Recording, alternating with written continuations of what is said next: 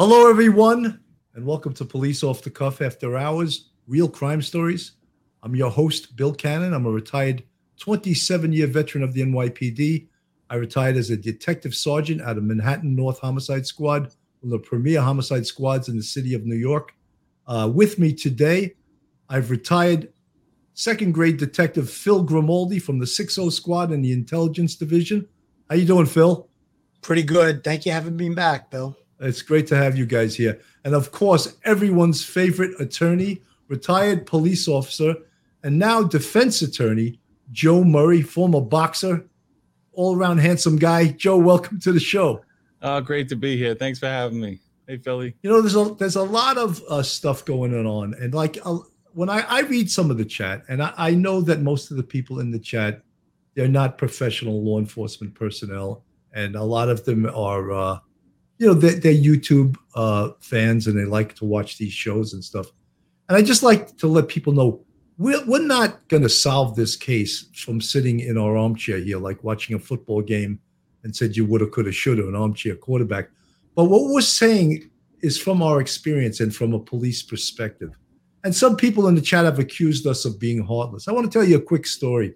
When i had the a team of manhattan north homicide squad i got a call one Saturday morning that there was a dead three month old at St. Luke's Hospital. Now, three months old, three month olds aren't supposed to die. So I went there with my whole team, and we get there, and the, all the patrol officers from the 3 were mostly females. They were crying over this three month old baby. It was very emotional. And they, they allowed the mother to hold the baby in the emergency room. And I right away was very concerned about that because, in essence, the baby is a crime scene. And I asked the nurse to very gently take the baby away from the mother. And at the simultaneously, I had my detectives remove the mother and father to the 3 detective squad. One of my most uh, best interviewers, Joe the Lip, and he got the name the Lip because he never shuts up. He was really grilling the doctor is there any signs of blunt trauma? Is there any signs of asphyxia? Do you think this is a natural death? But even to the point where the doctor got very defensive, you know. Long story short, we went back to the 3 squad. A half hour later, the mother and father confessed to killing the baby. They, they smothered the baby to death. So the mean, bad homicide sergeant had no feelings, but ordered this to happen. No, I was doing my job, and our job is to investigate murder, and that turned out to be a murder. So you folks in the chat that think we have no soul or we have no heart, no, we definitely have a heart. We've been all over the city of New York. We've all been 9/11 responders. We've pulled bodies out of the out of the uh, the turf at at, at um, the World Trade Center, Ground Zero. Uh, we've all we've pulled bodies out of fresh kills. We've seen more death than any of you, you know, uh, what do you call them? You keyboard warriors out there. All right. So I don't like to be accused of not having heart. But having said that, look, there's a lot of things wrong with this case. And one of the first things, and you, you say anything about the timeline, everyone thinks they have the timeline down. No, you don't have the timeline down. You have the timeline down according to H and according to Candus, who both have been shown to be lying at different times. The only people that I hope have the timeline down to a science are the police, the TBI, and the FBI that they have the timestamps, the real timestamps that gets the timeline down to a science so that it can be used to refute the stories that we're hearing all over social media. But right now, we definitely do not have the timeline down. So when all you, you armchair quarterbacks and all you social justice warriors out there are saying, oh, they don't know what they're talking. No, we know exactly what we're talking about because we've been there a hundred times, you know? So I find it a little, a little disconcerting that after 43 days, there is no true, solid, rock hard timeline. Phil, what do you think? Well, Bill, I'd first like to comment on that little story that you told. Um, I think that hits right to the heart of when you're a detective in the squad, or you're a supervisor, or you're assigned to a case, you're the advocate for the victim. And that's exactly what you were doing when you asked for that woman to to give the baby over to the nurses because there was a possibility there could have been foul play in that case. And sure enough there was. And you were advocating for that victim. That little 3 month old baby was a victim. And that's what we do. We advocate for the victim. And we, we speak for the dead in a lot of cases. And in this case, we're trying to speak for Summer Wells. What I mean by that is we're not trying to, uh, we're not going to solve the case, as you said, but we can put reasonable expectation on the things that were already done and explain them. And we can also give our opinions on things that we think should be done. And we don't have access to the case folder, so we don't know exactly what is being done. But you brought up the the uh, the uh, the time frame on uh, the day that Little Summer went missing. Now we have the information from Candus and from H and from Don, and it was reported at 18:30 hours on the 15th of June, which is 6:30 p.m. And we think, based on their interviews and the things that they've stated, that there was possibly a four-hour window or less that she was seen alive. Now, just because they showed that video of her sleeping in the back of the car, and they say the, the, the picture that was shown where uh, you showed it to the medical examiner, or, or, Duty Ron showed it to the medical examiner, and we all agreed that she was alive in the picture. We don't know for certain that that video or that picture was taken on the day in question. The cell phone technology would have to back that up, would have to corroborate it. So those are the things that we would expect as law enforcement officers that the FBI, the TBI, and the local police would be doing. She gave statements that they were in the hospital from eight o'clock in the morning with the grandmother there needs to be a follow up at the hospital with video cameras and interviews of the people at the hospital, which I'm sure were done. And then there was also, uh, they went to several stores, they were at the watering hole. All of those things need to be backed up. Now, if they did all of those things and they're certain and they're comfortable that they were telling the truth about that, then there's a four hour window that we think that she was missing, that, that the missing took place. Now, to further go into Candus's statement, she said the kid was only out of her sight for two minutes. Now, the videos that were recently posted on YouTube, we saw the interview of Candus and we saw the interview of H. I think what that did for me showed me the inside of what was going on at the location. Now, one of the things that jumped out at me right away when we saw the video of the home, of, of the location, of the house, the dogs immediately started barking when when uh, the interviewer pulled up in his car. That told me that the chances that someone snuck onto the property and abducted Summer are very slim because there was a lot of activity going on. It was between 6:15, let's say, and 6:30 when they called the police, according to what they said. So there was a lot of activity. There were the mother was in the trailer, Candus was in the trailer, went into the house. She only had her eyes off of Summer for two minutes, but there would the brothers were in the house and they said she went down the basement. So that would mean that she would have had to go down the basement. Either somebody was waiting for her in the basement and took her out of there without being uh, alerted by the animals, by the dogs. Very, very unlikely. So we are working with a time frame that we think, but like you said, Bill, we really don't know what the time frame is. All of those things could have taken place the day before, let's say. We don't know for certain. That's why they need to do corroboration and follow up interviews to find out if that timeline is good or not. Well, you know, it's it's funny that um, none of like I only trust the timeline if it comes from law enforcement. I'm not trusting a timeline that's coming from YouTube. You know, so if the, if they if law enforcement put out a time stamped timeline, then I would accept that as gospel. But right now, I think the timeline is all over the place and there's tremendous inconsistencies. Joe, what do you think about that? You know, I, I love what you guys are saying. And uh, part of what I believe is happening is that there is integrity in this investigation. They should not be revealing these exact details.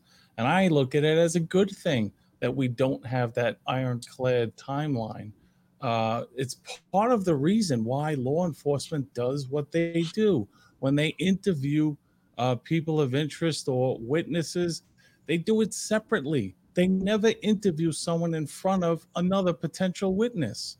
Why? Because they want to know and they want to make sure the information they're getting from that particular witness is coming from that particular witness. It's not something that they heard another person say.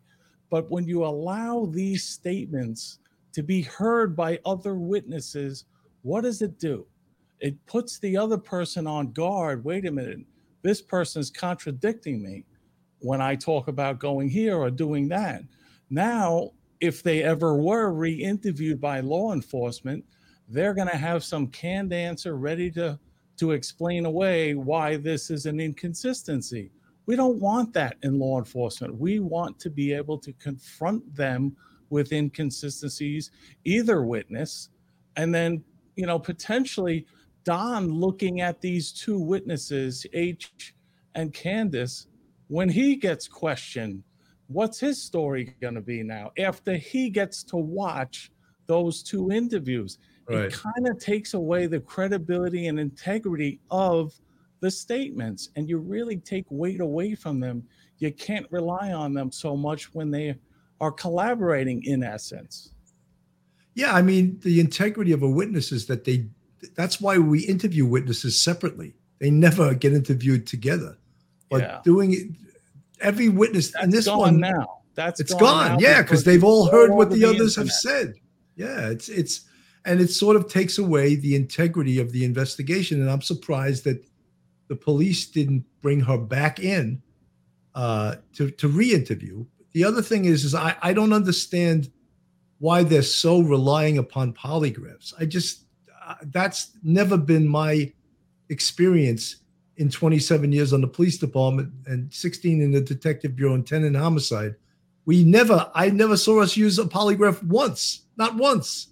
But it seems like they're relying on this uh, this device that's, as you know, not acceptable in court. It's not admissible in court. Yeah, it's definitely fallible. Human error, even in the person administering it, may commit some kind of error. It, it's just not reliable. It's not admissible in court. It is a tool to be used in appropriate circumstances, like even in my case, where I try to use it to vet out something, prove something. You know it. In a lot of these cases, there's some really unusual facts. When somebody relates something to you and you go, "Excuse me, you know what? What are you saying happened?" I want to test those things out, you know, before I put myself out trying to uh, put forth this theory that you know is on its face hard to believe. So I'll do that and I'll test that out and I'll share that with a prosecutor if you know it's part of, appropriate in the discussion. So it is a tool to be used, but nothing should be used like that as ironclad. That this is exact uh, science. All right, you know one other one thing I want to bring up too. I want to bring up investigative direction because anyone knows that's ever worked homicide before that it's important to go in a direction. And if that direction proves not to be feasible, you change direction. But I haven't changed direction since the beginning of this. I still think the answer lies within Candus and Don and the grandmother. And throw H back in there. I think they know what happened here. I really believe that and in their circle. The answer lies within their circle. And I haven't deviated from that. A lot of people, you know, and I this doesn't mean anything in regards to the investigation because people on the internet aren't uh, consulted when they make an arrest on a case, you know. But a lot of people are being fooled by emotion, and that shouldn't come into this. You know, uh, what should come into this is investigative steps and and and you know, checking evidence, checking backgrounds, interviews, interrogation, marrying the electronic evidence with the uh, verbal evidence and the statements. Phil, I could see your, your brain is is moving fast. Yeah, uh, there's there's so much to unpack with this recent uh, interviews that we saw on the internet uh, on, on YouTube. Um, there was obviously inconsistencies between H and Candus. One of which was H said that Candus went into a store, got twisted tea, and gave it to him, and he drank it. Now, she denied that. So one of the two is not telling the truth about that thing. There were some other inconsistencies that uh, about the timeline, which stores they went to first. Now, Joe had brought up a point the other day about how witnesses could be incorrect about thing, uh, maybe not lying or deceptive, but they were incorrect. So I'm okay with that. He said they went to this store first, and she said they went to the other store first. That's okay. But her main theory to what happened just, just does not make sense. She's only leaving a two minute window where she said she had eyes off of Summer. Maybe it's five minutes. Well, we'll go with five or even 10 minutes. but the theory is not plausible based on now we got an insight. We saw the location. The, the, the YouTube video that we saw, they walked through the property and and so many things were revealed by by that video that their their story just doesn't make sense. Uh, the the information that they're given is uh, really not plausible at this time. And the interviewer even asked, "What do you think happened?" And she she says that you know she she she uh, states about uh, uh, sexual uh, uh, predators in the area uh, on the sex registry. There's eight, eight minutes away and things like that.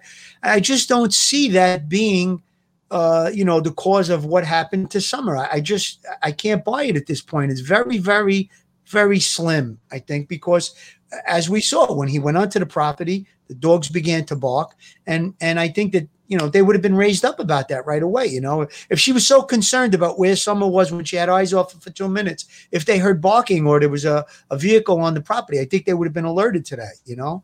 Well, you know, uh, we'll get to the walkthrough of the property uh, with uh, with Chris. Um, and one of the things that you notice immediately is they had 13 dogs. 13 dogs. So I don't know if the you know if the abduction theory is possible when you have 13 dog uh, dogs getting raised. If she walked out of that, you know, out of the basement, they would have been raised up. You know, heard the dogs barking, or they would have followed her. You know, so 13 dogs, not you know, I, I, that's why I totally don't buy the abduction theory. And uh, you know, even can I make one other point? One other yeah, go point. ahead. Go ahead. The the whole abduction thing, I think, is like so minuscule at this point. And I said it in the last episode. The FBI, the TBI, and the local police are involved in this thing. If they put credence into an abduction, I think they would have went public with that in some way, shape, or form, and they would have alerted the people in the area that the, yes, there, there was an abduction. Now, there, there's more more than one reason for that. Obviously, to protect your children, keep an eye on them, but to make people alert, something happened in this area. Maybe there was something you noticed that, that was strange or unusual. So I think they would have gone with that. You know, that's where uh, uh, Joe was talking about keeping things close to the vest. They would have probably had a media. Uh, you know, a, a press conference and alerted the, the people in that area if they thought that that was plausible right from the beginning. Duty Ron, thank you so much for the $10 super chat. Folks, if you like this show, Police Off the Cuff, Real Crime Stories, please hit the subscribe button, ring the bell, give us a thumbs up. Uh, we, uh, we're working hard trying to work. I'm bringing on these amazing guests. We even got an attorney here, and he gets like 300 an hour. So I can't pay this guy. So yeah, Great. I'm bringing him on 500, whatever he's getting. That's the discounted rate. That's that's the New York rate, the 550 an hour, whatever they get. That's Joe, the, you know- uh, off the cuff rate. The off the cuff rate, yeah. The uh, so investigative direction. You want to comment about that? Yeah, I, I would love to talk about that. I and I think you're 100% right. Right from the beginning, the eye, all eyes are on Candus because of her statements, because of her, her state of mind and you know intoxication. There are a lot of red flags that came up with Candus, and I think that would have been the direction to go, and then go outwards. But you know, just talking about what Philly was mentioning, uh, she created this timeline. We're not talking about what you're talking about, the timestamp police timeline. Her timeline in her statement gives her two to five minutes of when she lost sight of Summer and discovered her missing. That's that's unbelievable. Now, when you think about it, she's saying that she was standing at a position somewhere between mom's trailer and her, I guess, front or back door. I couldn't tell. Uh, where she calls out to the boys, "Hey, take care of Sissy." She's on her way in. So you have to think that Summer didn't go right downstairs. She came in and she was with the boys and said hello. But even if it was just another couple seconds and then she went downstairs, they matter of factly told mom that she went downstairs.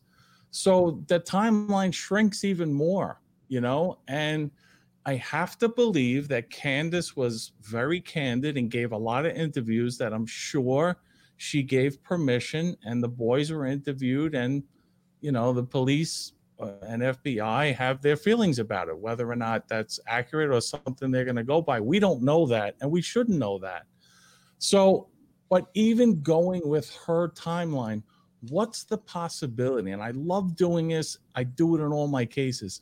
Just in slow motion, try to play this out. And sometimes I even act it out. You know, when I have a case with a car stop, I'll actually do it and I'll read the testimony and I'll hear what the officer said and what, in any event, do it here, do it right here. So she supposedly climbed down those stairs into her bedroom. And then at some point, she tried to get out the door, and she was saying even the door might be difficult for her to unlock and push through. But let's say she does all this. What does she do? She goes outside. Both Don and Candus have said she would never leave the property. She knows we've told her about snakes and animals.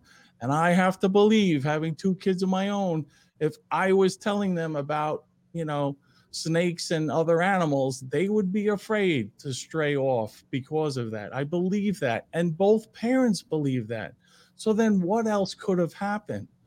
If you're going with an abduction theory, somebody had to be laying in wait right in the back, hidden in the in the trees, waiting for her to pop out by herself. Now think about it they had to, unless they were coordinating with someone to know when she was going to be home that day, they had to be waiting there a long time with all of those dogs around.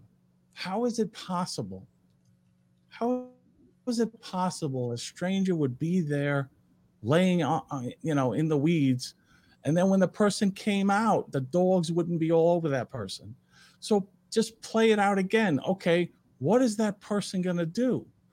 You know, and then go back to that other issue where I think in H's interview, he says a phone call came in from Don, and Don talked about there were guys around uh, the house that were touching the kids or something into that nature.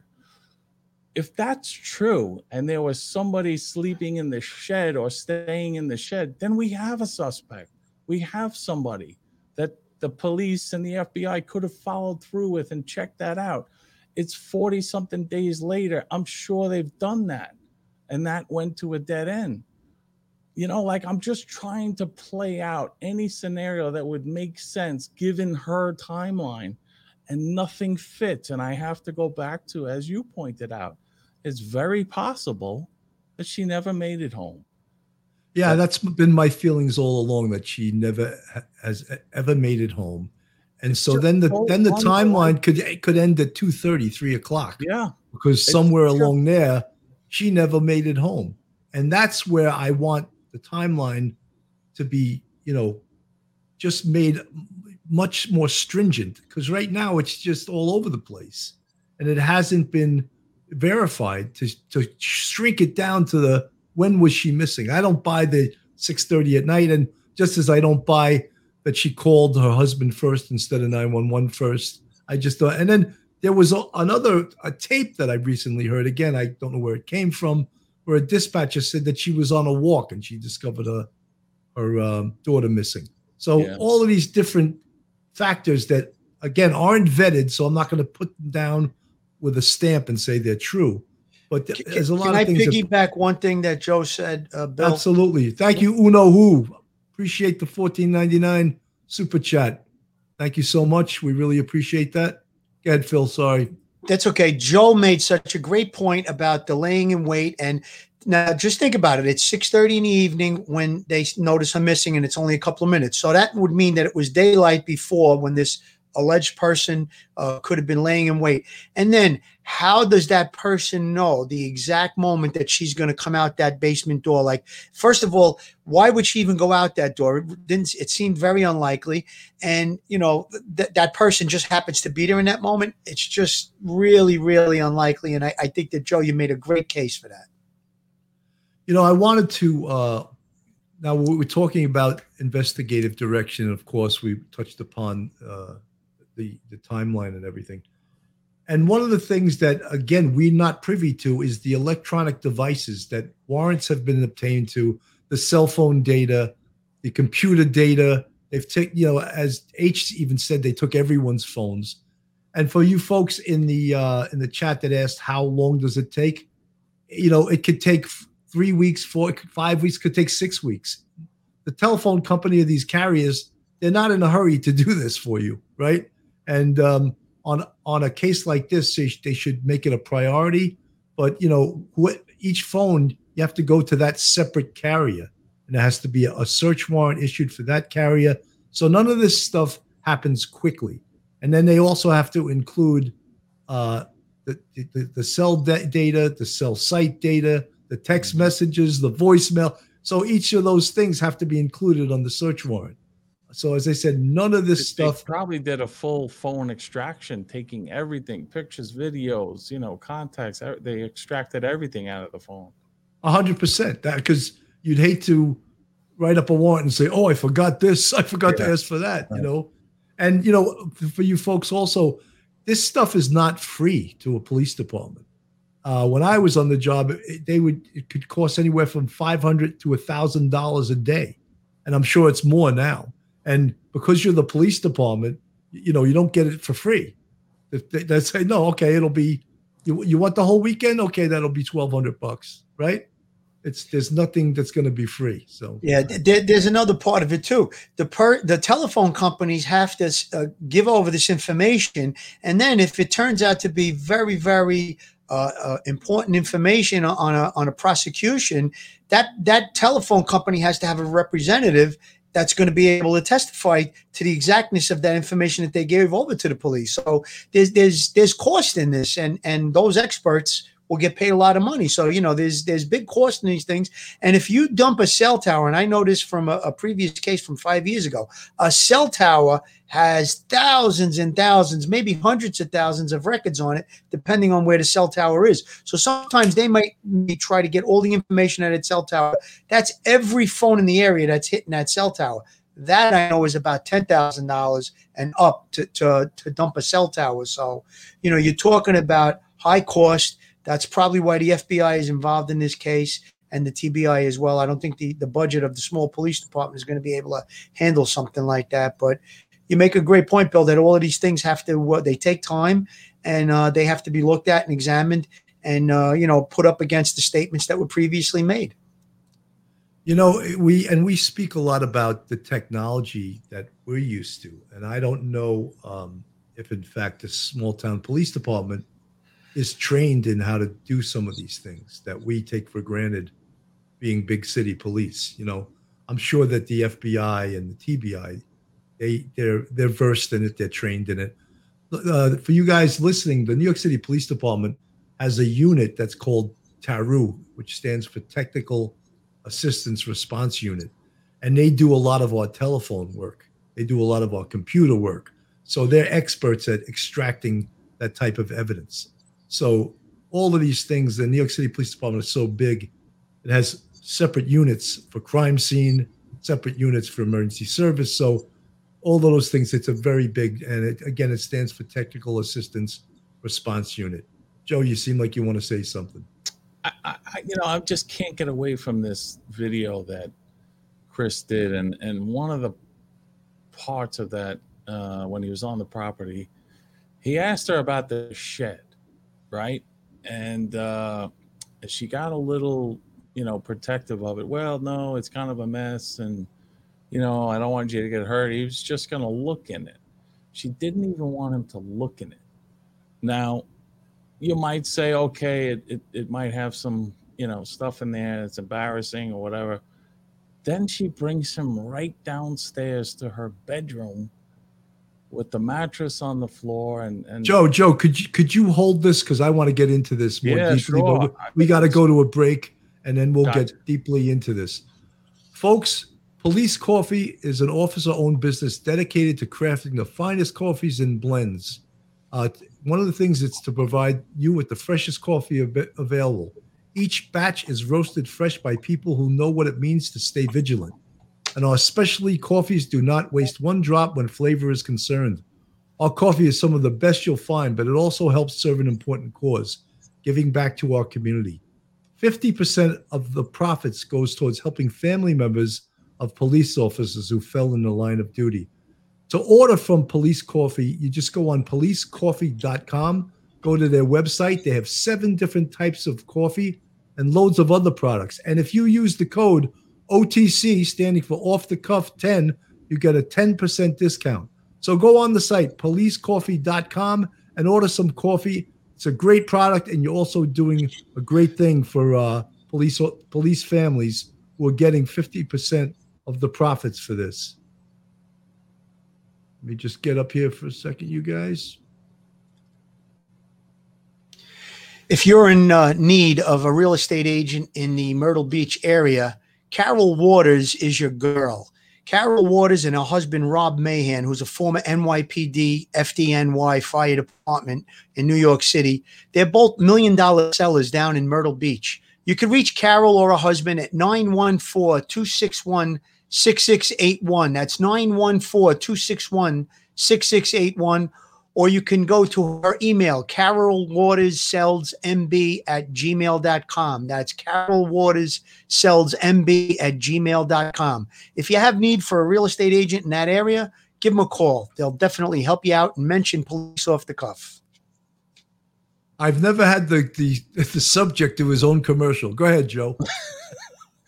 If you're ever in need of a good attorney, Joe Murray is your guy. Joe Murray proudly supports police off the cuff, and I support all things law enforcement. Uh, I, if you need an attorney, I'm your guy, and I'm happy to help you. Please call me at uh, 646 838 1702. Please feel welcome to check out my website, jmurray law.com. Thank you very much. That was great.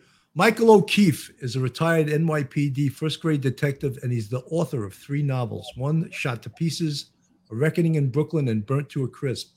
Order his books on Amazon.com or his website, michaelokeefeauthor.com.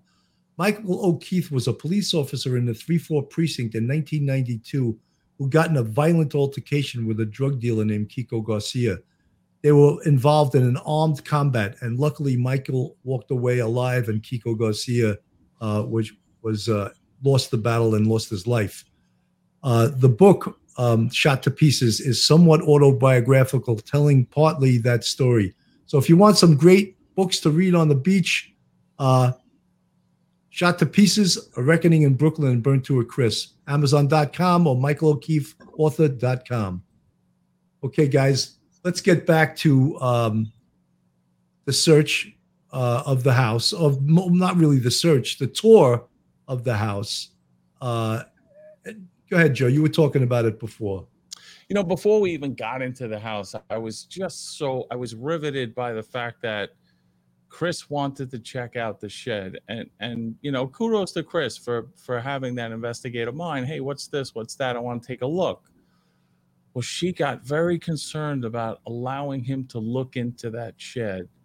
And that should have just raised the hair on the back of his neck. And he, you know, decided not to pursue that. I think he could have pursued that a little harder.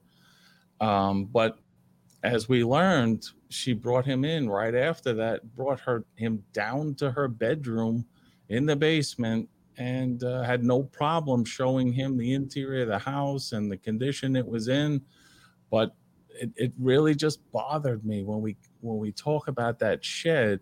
Now here's the issue. I mean chris was probably thinking i know the police have searched this place uh, but we're talking a considerable amount of time later after the incident.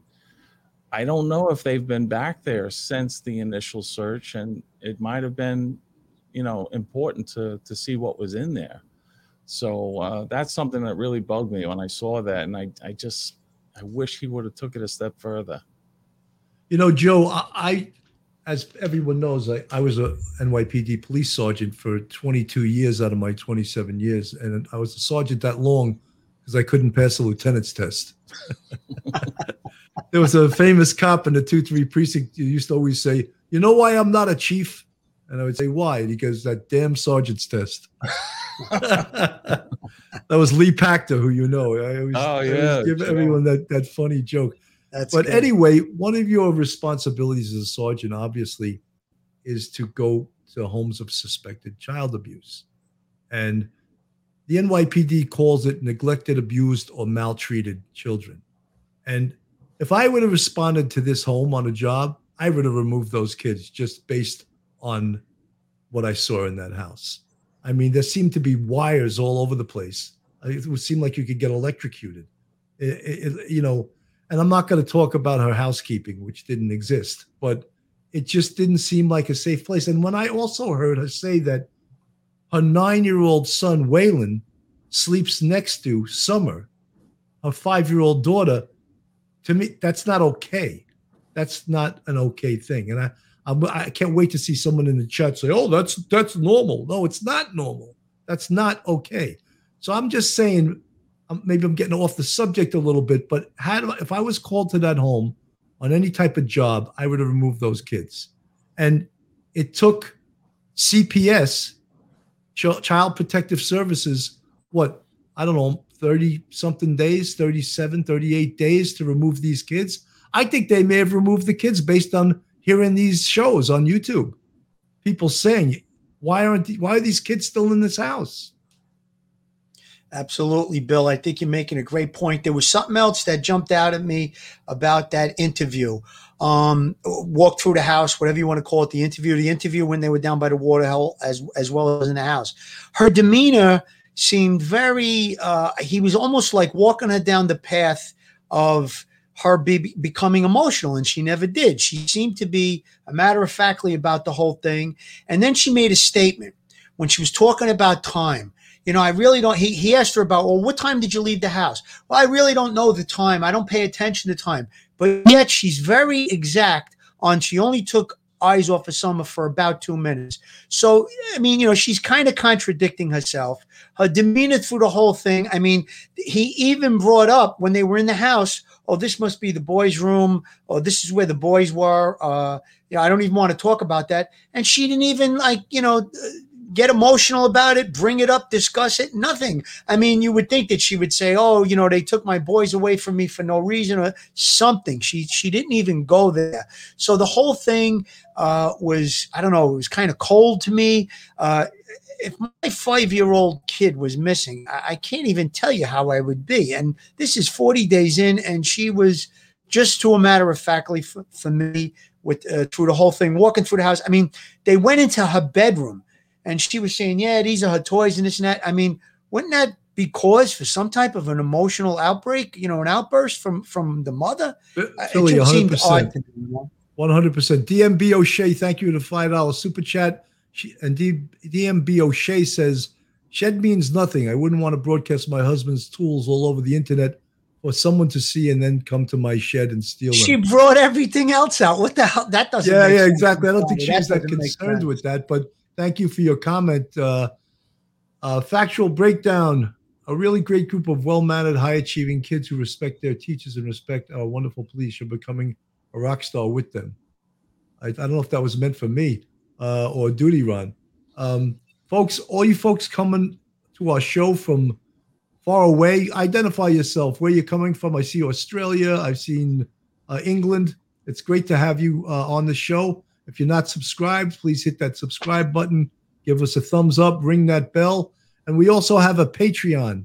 If you'd like to join us and get uh, content that we don't give to everyone, you can join our Patreon. There's the uh, link to it, www.patreon.com slash police off the cuff. We have three levels. For seven bucks a month, you're the bucket. For nine bucks a month, you can polish my rack. And for $11 a month, the premiere, you can be dipped in butter. And that's the premiere one. So that's our Patreon. And, you know, we're also on Instagram. You want to contact us on Instagram or make a comment. We're all over the uh, the internet. You know, getting to, we're, we're talking about the house, but we also, let's back up a little bit. The three boys were removed. Now, that is very significant. All right. Now, we don't know if CPS removed them because Maybe they got nervous about all the stuff they were hearing on the internet, on YouTube. Like, why are these kids still in that house? But don't forget, those three boys are very, very important witnesses. They can either corroborate that Summer was, yeah, she was home, or she never was home. Because now they can be interviewed minus their parents leering over them or feeling threatened by their parents. Go ahead, Joe. I can see you got something to say. Yeah, I, I definitely do. And, uh, you know, talking about the, uh, well, first of all, let me address that the CPS thing. I really do think it was just them catching up with everything that's been reported on shows like yours and Duty Ron and, and Chris. I think they were just catching up and realizing, hey, I better do something. My job is on the line here. So that you know their their resources are just so limited uh, to begin with. So I don't think it's that significant that they remove the kids. I think it, I'm glad they did, but I don't think it had to do with the police uncovering something uh, that they shared with uh, the family, you know, CPS uh, and that would be in the petition and they would have notice of it right away. I don't think that's the case. Uh, there may be information that they're aware of, but I, I don't think that's the case. Anyway, getting back to the, the video itself and, and what was happening, I just want to point something out. And I love cops. And the minute I saw Chris, we actually were on Duty Ron's show together and I love what he's doing. I saw his thing and I thought it was a brilliant idea. Him and Karen getting out there in the in the RV, going to crime scenes, somebody with his experience, beautiful. But then he just crossed the line with these interviews. Now I want to bring something up. One of your your commenters or, or chat people made a comment about the shed that she didn't want to reveal the tools in the shed because they become a target right? Well, we know from Chris's editorial of his video that he edited a, a great deal of the videos uh, on his own. He didn't air them in their entirety. So he could have taken that out, or he could have just said, I won't video it to go in there. So I, I disagree with that. And I also want to point out if you're worried about tools, how come nobody was worried about H? When Chris is interviewing a minor who has special needs, this just drove me crazy. And then he has him out a drug dealer on the video. Who cares? He bleeped out his name. You know, law enforcement is going to get that. He outed this drug dealer on a video that he put out on the internet this 15 year old kid now, and then you heard about throwing gang signs. He just put a bullseye on this kid's back. I don't know why he didn't see that. We never out confidential informants or people that give information. We never do that. We protect them. He could have edited that out. What I'm really upset is he did edit that video, but he left that in there. Why would he do that? this kid has a target on his back. Any gangster would look at that as him being a rat and they would earn their stripes by going after him. I am so upset by that. And then I think he said it was a, a compilation of four hours that he edited down to one hour. And you couldn't take that piece out. You want to show everyone that this kid H is a rat and he's given up a drug dealer? I cannot believe that. It just it, it infuriates me. So I, I, I didn't come on your show to do this, and I, I I apologize. But just as a former law enforcement officer and an attorney who deals with this, I'm a criminal attorney. We deal with confidential informants all the time. This is a 15 year old special needs kid, and you outed him for giving up a drug dealer. What, what are you thinking about? You know, Joe, he probably didn't even do it intentionally to kid. He's a 15 year old kid and he's special needs, as you said. You know, he might have forgot the camera was even on and just started talking to this guy, you know, who's a stranger from the area. So it's really, it, it, it was a poor choice. Absolutely. I agree with you, Joe. It's it's you know, outrageous, it's actually. The whole thing. Whether he has a right to do it. He says, well, investigative journals, journalists do this. Yes, they have a First Amendment right to go there and do it but as a former detective, knowing what you know and have seen, how could you? How could you do that? It's so horrible. Anyone, if anyone, uh, some nitwit journalist does it, I can excuse away he doesn't realize what he's doing. I can't do that with Chris McDonough. I just can't, and I'm so furious about that. Yeah, I mean, look, I, I, uh, I'm a little surprised that these interviews are going out because these are all principles. These are all principles in this case, and it, their information really should be kept confidential, and just the police should know about it. That's all I'm going to say about it. Bella Chihuahua Hernandez Miller, thank you for the 499 super chat, folks. We all um, our goal in this case, obviously, the best case scenario would be that Summer is recovered alive. But we don't like the way that this case presents itself. And a lot of the people interviewing uh, Candus and Don, they're they're having this sympathetic this sympathetic tenor toward them. And you know, this is a, a potential homicide investigation.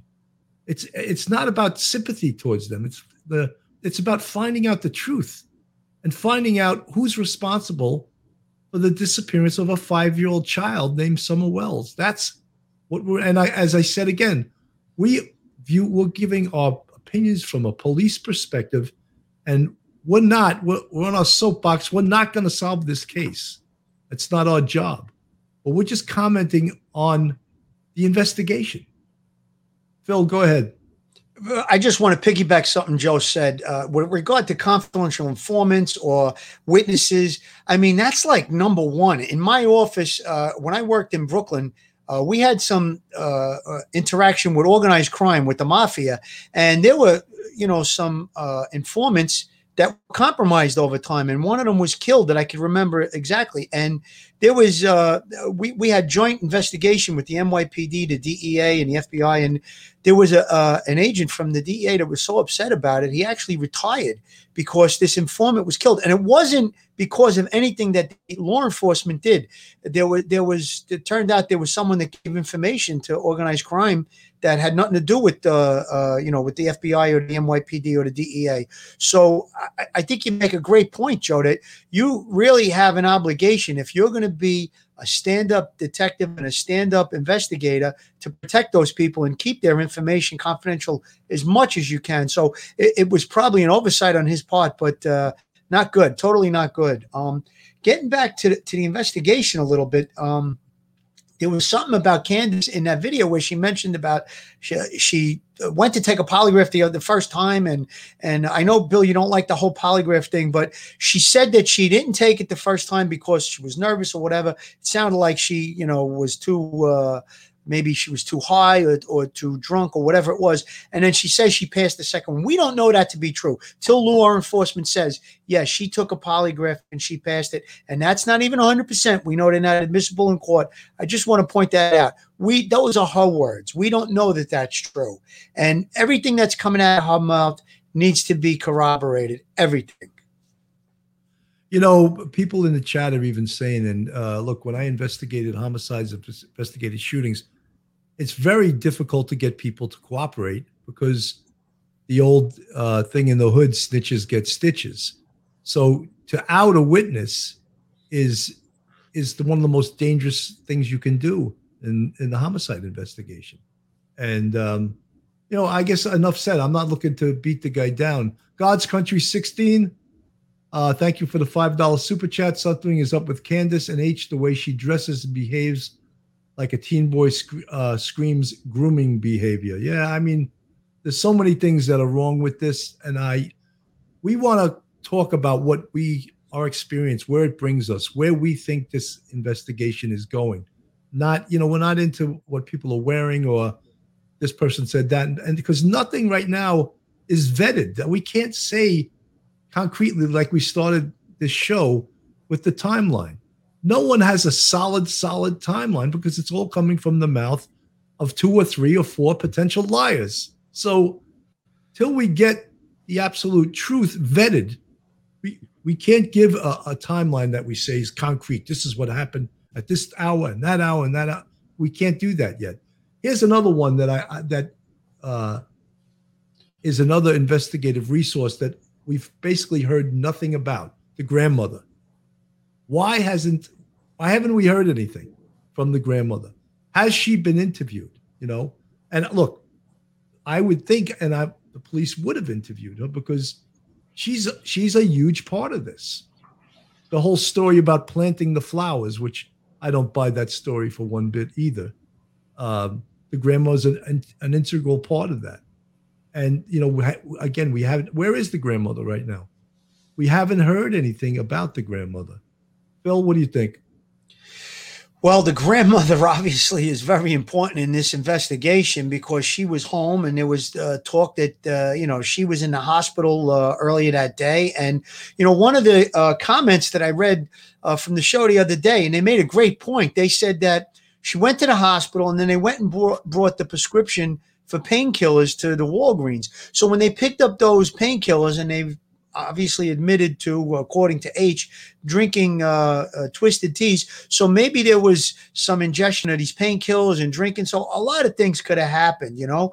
But going back to what we were talking about with Chris's show, I want to point out something. We're not criticizing Chris or what he does in his show. As a matter of fact, we gave him the benefit of the doubt in the last episode that we did about a week ago with Duty Run, where we said, you know, we're certain that he got uh, permission from the investigators to do these interviews or whatever. So him being a professional, uh, you know, former homicide detective, he obviously would know better, and we gave him the benefit of doubt. So there's no criticism here. We're pointing out what we would do, our opinions as far as what we would do in the case, and trying to keep uh, integrity in the case. I think is, you know, obviously very important.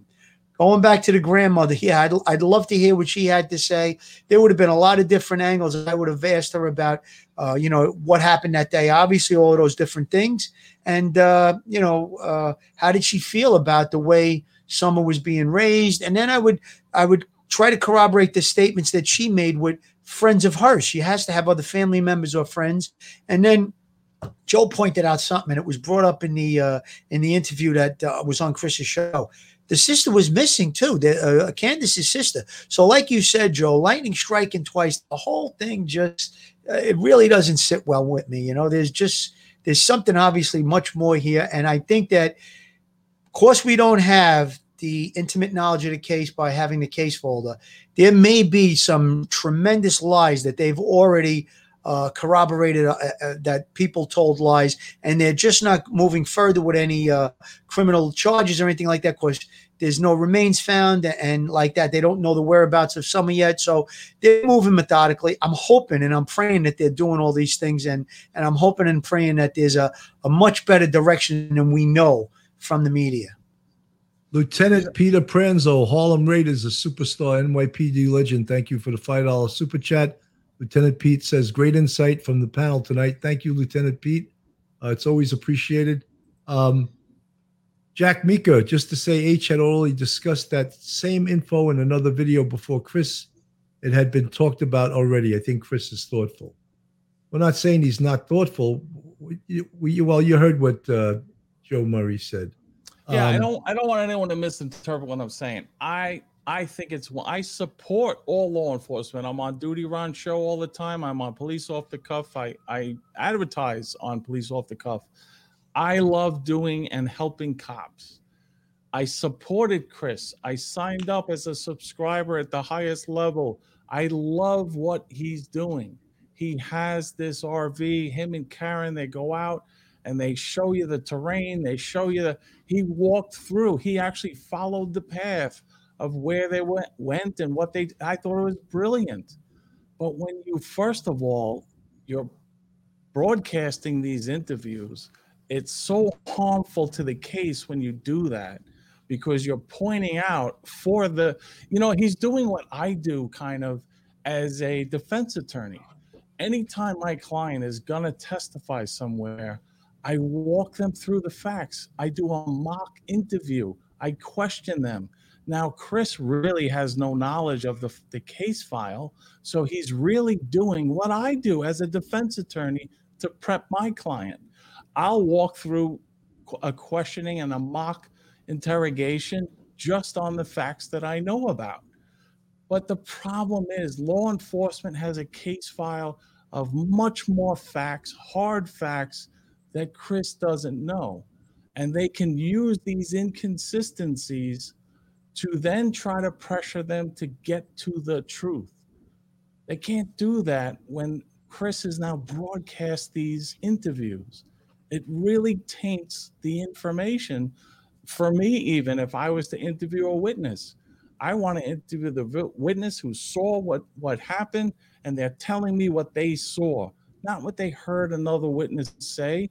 Oh, yeah, I heard this guy say that. I'll say this or he's contradicting me here, so I'll answer that this way.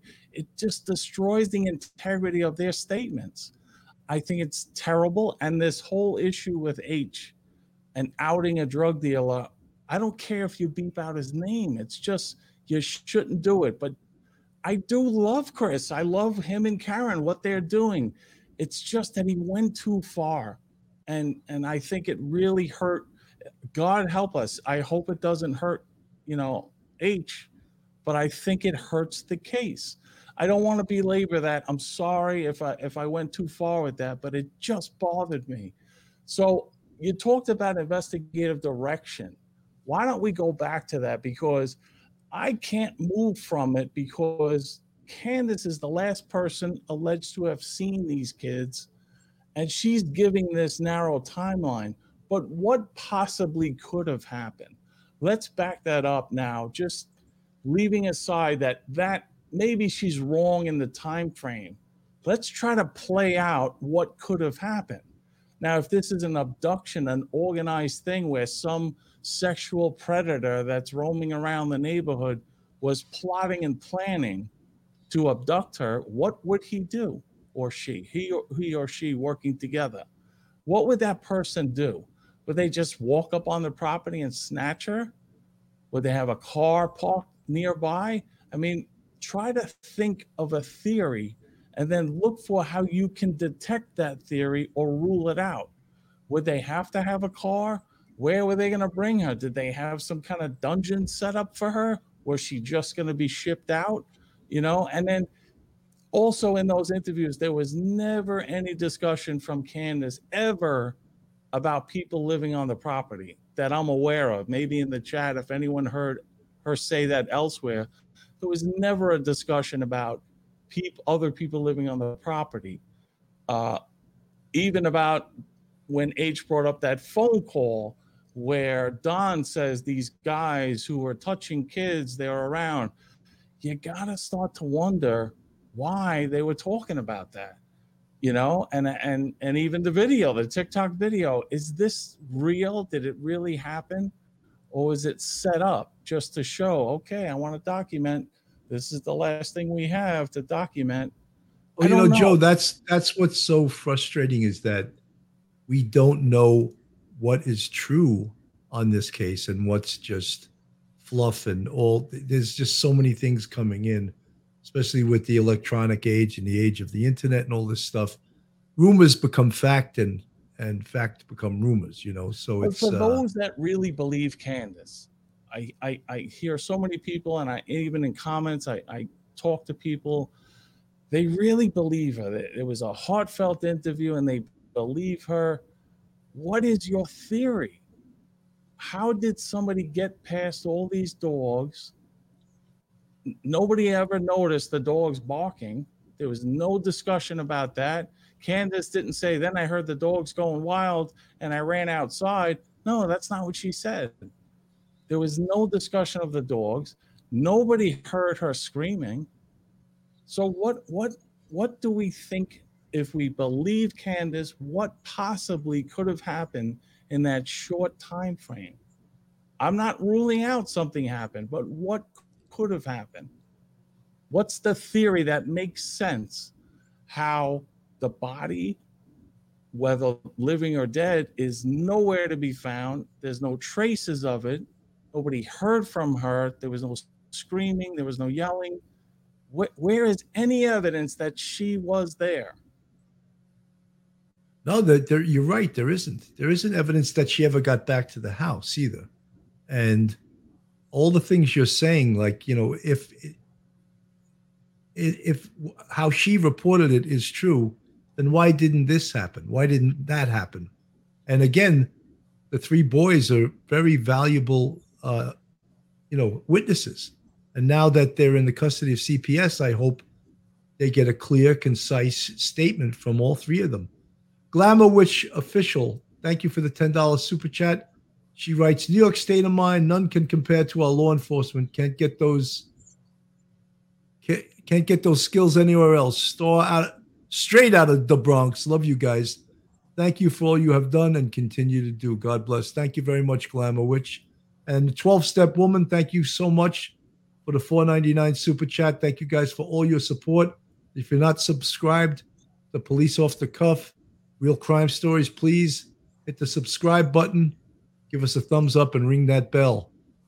Uh, you know, a lot of things too with the um, with the house was, you know, that that that little tour of the house was um, and the first thing I thought of also did law enforcement on the 15th of June do a thorough search of this house? That's the first thing that came to my mind. I can't answer that. I mean, as I've said numerous times, in a missing person case, uh, missing person 101 is to search the, the location where the missing person is reported missing from. That's the first thing that they're supposed to do. You you would think, Bill, that uh, there would be the search, uh, obviously the first day. But once the TBI and the FBI got involved, I'm sure they might have went over it. I would think that that would be uh, imperative right right away to to to do that. You know, um, uh, there, there was something in the interview that Chris did when he was at the house. He asked Candus what she believed happened or what the police believe. And she just shrugged her shoulders and said, I, I, I don't know like that, you know? So the, the whole thing, um, you know, but you know uh, something, I Phil. Think- let me just interrupt you for one second. But one thing she also did, she referred to summer in the past tense again. Yeah, in that interview, I don't know yeah, if you guys she, noticed it, but she, she referred did. to a. Yeah. You're right. You're right about that. And I think that Chris's interview did so many good things for this case for the people that watched, you know, because it gave us the feeling of being there. We got to see the exact layout, not just a picture from you know uh, Google Maps or something. And he walked through, as Joe said, he walked through everything, and I think it was it was a very good interview. Gave us a lot of information. Um, I still don't like the answers she gave. I still don't like her demeanor. I don't like the uh, the fact that all those dogs were there. there. There's just so many things that lead me to believe that she was deceptive in the story she gave, and I think, uh, Bill, you pointed this out many times. The kids, the brothers are probably imperative to what took place that day, and the grandmother as well. And um, I, I, guess uh, we're going to have to wait and see just how this case goes. But uh, I don't uh, see any possibility of, uh, of an abduction. And that's what her and Don seem to be, uh, you know, pointing towards all the time. 5P, thank you so much for the $20 super chat. Thank you for your support. Folks, if you're not subscribers, please subscribe, ring the bell, give us a thumbs up. Look, this case is, I think, is is complicated, yet it's not that complicated. And I think that um, the police, again, we're, we're, we're beating a dead horse. They have information that we don't. They have information that's not out there in the public domain. And I, look, my feelings, I haven't changed my opinion based on the search and seeing the interior of that house, I still think Candus and Don are involved, you know, and that is my opinion based on my police experience, based on 16 years in the detective bureau, 10 years in homicide, and 27 years on the NYPD. That is my opinion. And, you know, uh, I just think that that's where the focus of this investigation should be 100%. I, I agree yeah, I have to say I agree with you because the the timeline is her own timeline just makes it so improbable that you know what she's alleging is that somebody you know took her. Uh it's it's just so improbable. You know whether she's covering up something bad that happened i don't know. I don't know. It's i guess it's possible so most of the day what she said was truthful and and it happened but i i don't want to second guess law enforcement in any way but you know when we do find out eventually as this case because I do think it'll be solved. It's just going to take some time. I wonder, I wonder why she asked Summer to go with her and not any of the other boys, you know, to with grandma at the hospital and then to go swimming. You know, why was it just Summer? And then why was she alone coming back? Why didn't she bring uh, H back with? I mean, they're supposed to be so close, and the boys were at home, and H was looking to get out of the house. Why wouldn't she bring him back? And it's just some problems I have with her rendition of what happened, not anyone else's, her rendition. And it's all pointing to she knows more. She's not telling us the whole story. I, I, God help me, I'm not accusing her yet, but I'm just looking at the obvious facts that are pointing to her. She has to have more information it doesn't make sense, the story she gave us, the timeline. You know, just explain why you wouldn't bring Hunt, uh, H back to the house. Why wouldn't you? You know, just knowing what we know now about that. And why isn't that an issue?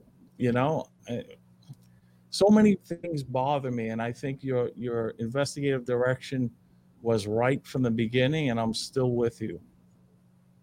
Yeah, I, I don't see a reason, and uh, we've we've uh, said many times that if the direction needs to be changed, we can we can do that.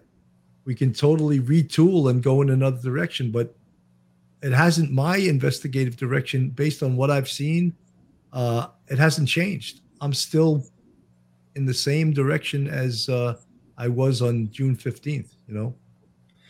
Yeah, there's one thing that I want to point out now, let's just erase what she told us. Let's just put that out of our minds for a second. Just look now. I saw in, in one of the comments in the chat if my five year old was missing, I wouldn't even be able to speak. Now, she's done several interviews, and I've seen interviews where a kid is abducted and, and, and missing. And usually, the parent that's given uh, an interview or begging for the child to be returned is completely emotional and you know is frantic she never displayed that kind of emotion. So that alone, then all the other things that we pointed out, all the other inconsistencies. And one other thing I want to point out about the interview that Chris did, he brings up H to Candus and he says to her, Did you have feelings for him? There was something, he made some kind of remark almost to be, uh, to say that was there some type of romantic feelings between the two of them? She became very offended by that and said, Oh, no, absolutely not. So who knows? But she is reaching out to a 15 year old boy to come and hang out with them during the day. I'm not trying to make any uh, cast any aspersions or anything like that, but she did become a little bit uneasy when he brought that up. So almost like it had been said before. So who knows what was going on between those two? But uh, yeah, her just I, I even I'm gonna I'm gonna go out on a limb and say in one of the interviews she looked like she was completely stoned. Okay, she was high, she was on pills, whatever. She didn't cry, she didn't get emotional. But then when she did this other interview, which was fresh, I mean, the, the kids were removed at that point. The daughter is missing 40 days, and she doesn't even shed a tear. I don't know the whole thing. It's just it's giving me a creepy feeling. Phil, you know something about instincts? They're always correct you know, yep. and that's what you go with your instincts. And uh, it's uh, instincts aren't the only thing. There's lots of other things. There's reasoning. There's weighing the evidence. There's looking at the totality of all all of what we've heard, and that's how you make it. Look, I've run hundreds of homicide investigations, and, and I ran the the case. And I, I had six detectives in the homicide squad and squad detectives, so I know what I'm doing. You know, I know what I'm talking about.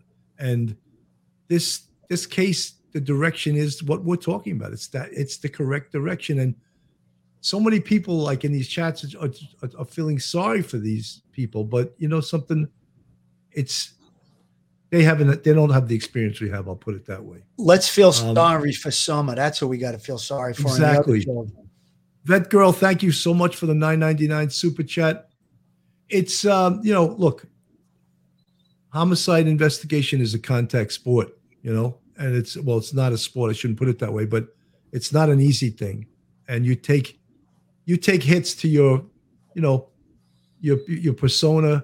We feel too, you know, we cry When things bad happen, happens, we cry too. But we also have to keep a level head and do our investigation, make our investigative checks, do what's feasible, weigh the evidence, and act accordingly. I told the story when we first started about the three month old dead baby. You know, that's horrible for anyone to have to see. But our job is not to get emotionally involved. It's to do our job and do the investigation. And we can get emotional once the case is brought to conclusion. Yeah, Joe. Can I, can I ask you? I mean, I would love to go through what she was saying. You know, once she got out of the car and she went over to mom's and was bringing the groceries and doing that stuff, she seemed to be overly careful about, you know, leaving no time gap in any way. Like she said, I had hard to. I had uh, Candus. Uh, Candus says that I had someone with me and then I was going, she wanted to go back to the house. So she was, I walked out and she got halfway over there and then called out to the boys. Did that seem credible to you guys? Because it, to me, it seemed like she was, you know, overstating it. I mean, it, you're living up on top of this hill. There's no one around. You just walked out of the car. Right. Why would you? It's sunny out. The dogs are there. Why would you walk her out halfway to the house and then go, okay, boys, watch out for a sissy. I don't believe that because it's not credible. I think no. she said, sure, you want to go home, go home. If if that happened.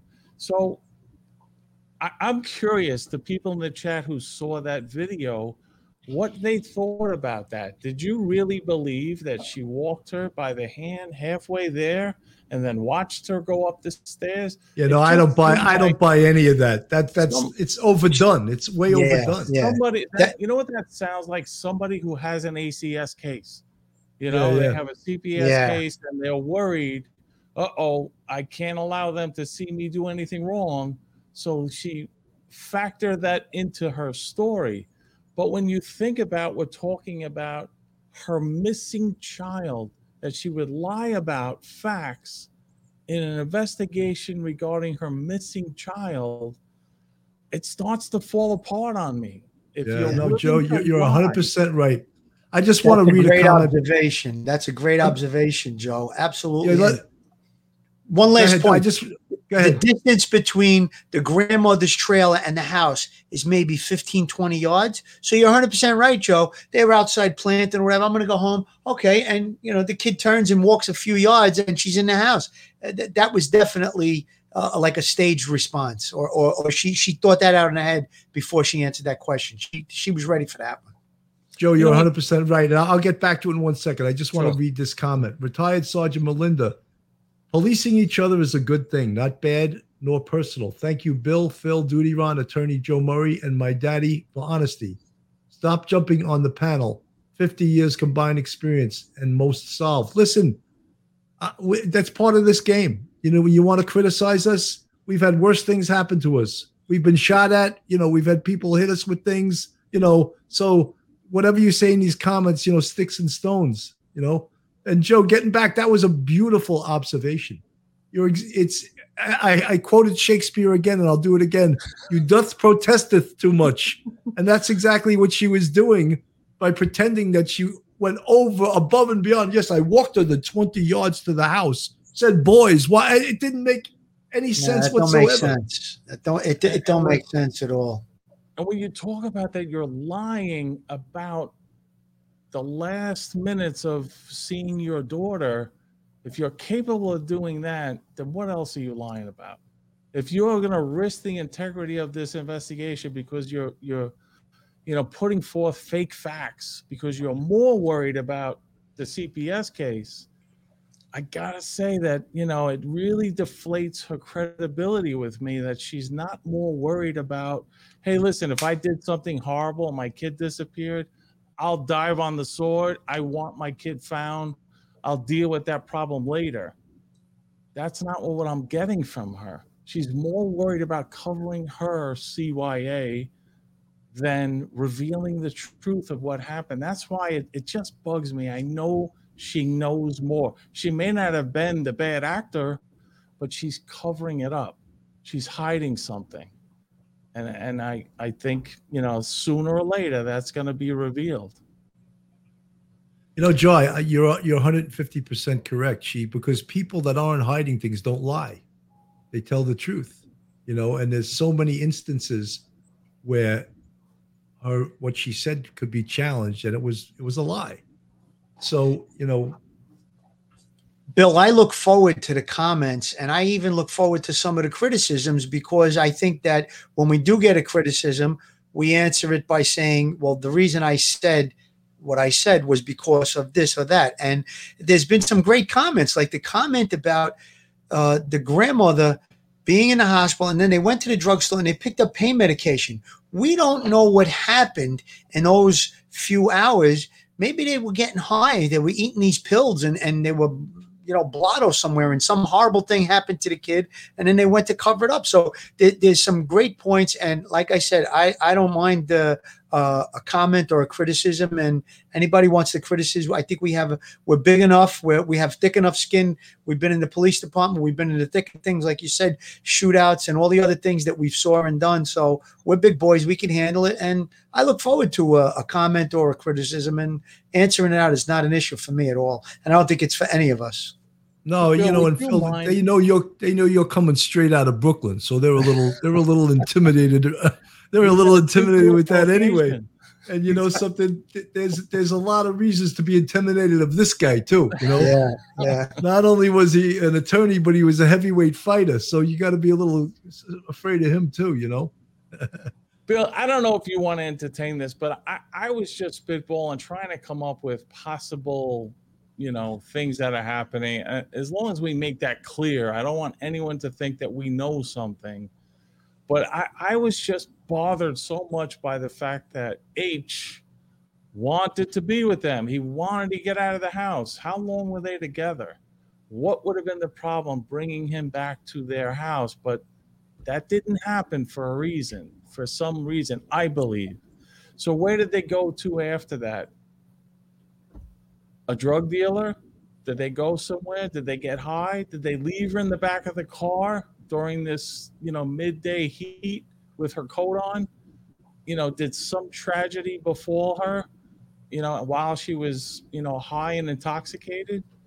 I, and I'm just trying to come up with what could how do we explain these facts that we know that seem a little out of the ordinary like h being dropped off and not invited back i mean all the boys were home hunter was going to be home i mean hunter um, Summer was going to be home with the boys, and they were going to, I guess, watch TV and play. Like that's what they were going to do.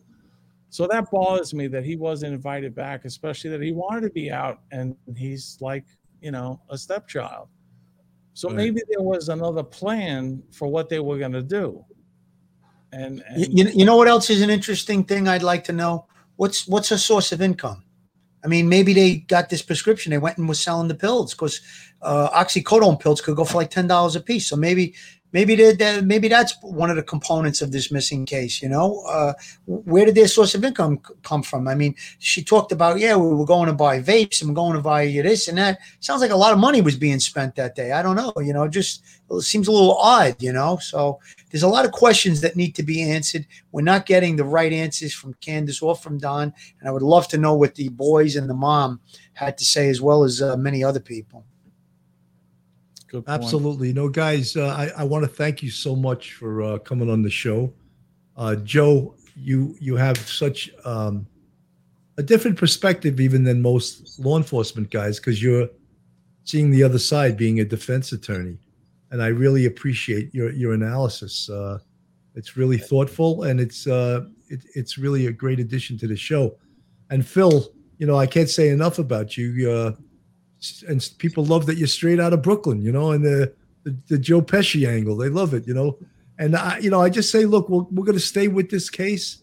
Hopefully, we're going to have a, uh, a conclusion at some point, a closure. And um, as I said before the investigative direction, I'm still going with the same, my, my same uh, investigative direction. Final comments, uh, Joe?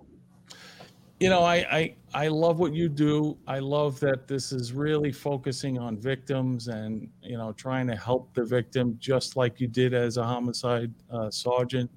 Uh, Philly, even though he's in a two-clip location, he puts that aside and he, he's, he's right there on the money with his analysis. I love being a part of the show and and I support what you do. I just want to give one quick shout out to Mike Cologne. Mike Cologne great guy, has his own uh, show, Mike from New Haven, Mike from New Haven. And he had me on the show and he did a whole like bio on me.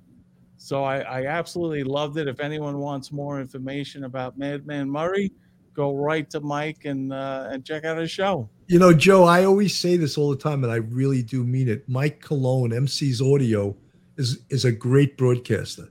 And I'm surprised he hasn't been picked up by a TV station because he really is that good. He does more research than anyone I know. And I, I mean, I want to help the kid uh, advance because I, th- I think the world of him. I really do. I, I, agree with you. Like when I was talking to him on the show, I was talking about I was assigned in Midtown North, and then, you know, we were jumping across across rooftops, and and he's like, "Did you ever think about, you know, maybe you could have got hurt with some of that stuff?" I said, "Yeah, because." You know, Anthony Dwyer from Midtown South, the neighboring precinct, was thrown off a roof during that time. And it was very sobering because, you know, and, and tragic. And he knew everything about it. He's like, yes, uh, Anthony Dwyer, he was thrown off the roof. He didn't die right away. He suffered. He was in pain. Like Mike, he does incredible research for all of his guests to prepare and have on hand the questions to ask and, and, the facts about it. So I, I was just, I agree with you. He's a brilliant, um, you know, broadcaster. It's funny. You brought, go ahead. Go ahead. Gene, thank sorry. you for the 199 super chat. Do you think Candus was being honest at all? No, I don't think she's told uh, one bit of truth this whole during this entire investigation. Phil, what do you think? It's funny that Joe brought up uh, MC's audio. I'm doing his show, I think next, uh, not this Tuesday, next Tuesday. So uh, yeah, I'm looking forward you, to you guys, you guys are moonlighting on me. well, I, I got to also say this. Bill made some good points about uh, how Joe gives the perspective from both sides of the law enforcement. And I really like it because it gives me a little bit more insight. You know, they, they say you learn something new every day. And I think Joe's uh, having the law enforcement uh, uh, you know, education, and now he's got the legal education from being an attorney. I love to hear both sides of it because it, he's making a lot of great points, and I think it's uh, it's a great addition to the show. And I just I, I like spirited debate. I, I, I don't like when somebody agrees with everything I say. I like when people point things out. You know, we all seem to be on the same page, but I think that uh, the perspective that we're getting from Joe is really uh, invaluable. Uh, as got regards to the case uh, let's get to a conclusion with this. Let's find Summer. You know, hopefully she would be alive, but let's get to a conclusion and pray for uh, for some you know some closure in this case. Factual breakdown. Amen. Thank you for the five dollar super chat. We love police off the cuff, Bill, Phil, and the amazing Joe Murray. Hey, don't give Joe Murray a big head because before you know it, he's going to slap up a shingle and do his own show, and then I won't be able to have him as a guest hey. all the time. Shout you know? out to Shannon, her daughter Shannon, who's a budding law student there. So, you know, Shannon, kudos. Factual breakdown your daughter Shannon, you're a budding law student. It's a good profession. And uh, Joe's knocking down 600 an hour now. So, yeah, just. he went up. He went up. he went up. I gave him a raise during the show. First, it was 350. You got to raise to 250 an hour, you know? That's so, you know, folks, uh, we're going to stay on this case till. Uh, till it gets solved, you know, and I think it will get solved. I really do. And I just thank all you folks who support us. And, you know, look, support all the other channels too. Get a different perspective, get a different yes. point of view. Bill, I just got to say, Chris McDonough, call me. You have a brilliant show. You have a brilliant model that you're following. You just got to rein it in. I'm happy to help you. I support all law enforcement. Please call me. Thanks, Bill. Joe, call me. No, call me too, Joe. Listen, folks. I guess uh, you guys had your the last word. We're, we're an hour and um, hour and twenty four minutes. I thought this was a spectacular show. It was a great panel. I think you know we gave our opinions. and we didn't hold anything back. And I just, as a host of Police Off the Cuff Real Crime Stories, I'm proud to have both you guys on the show. All you folks that were in the chat and listening tonight, thank you so much for supporting us and have a great night. Stay safe, everybody. Good night.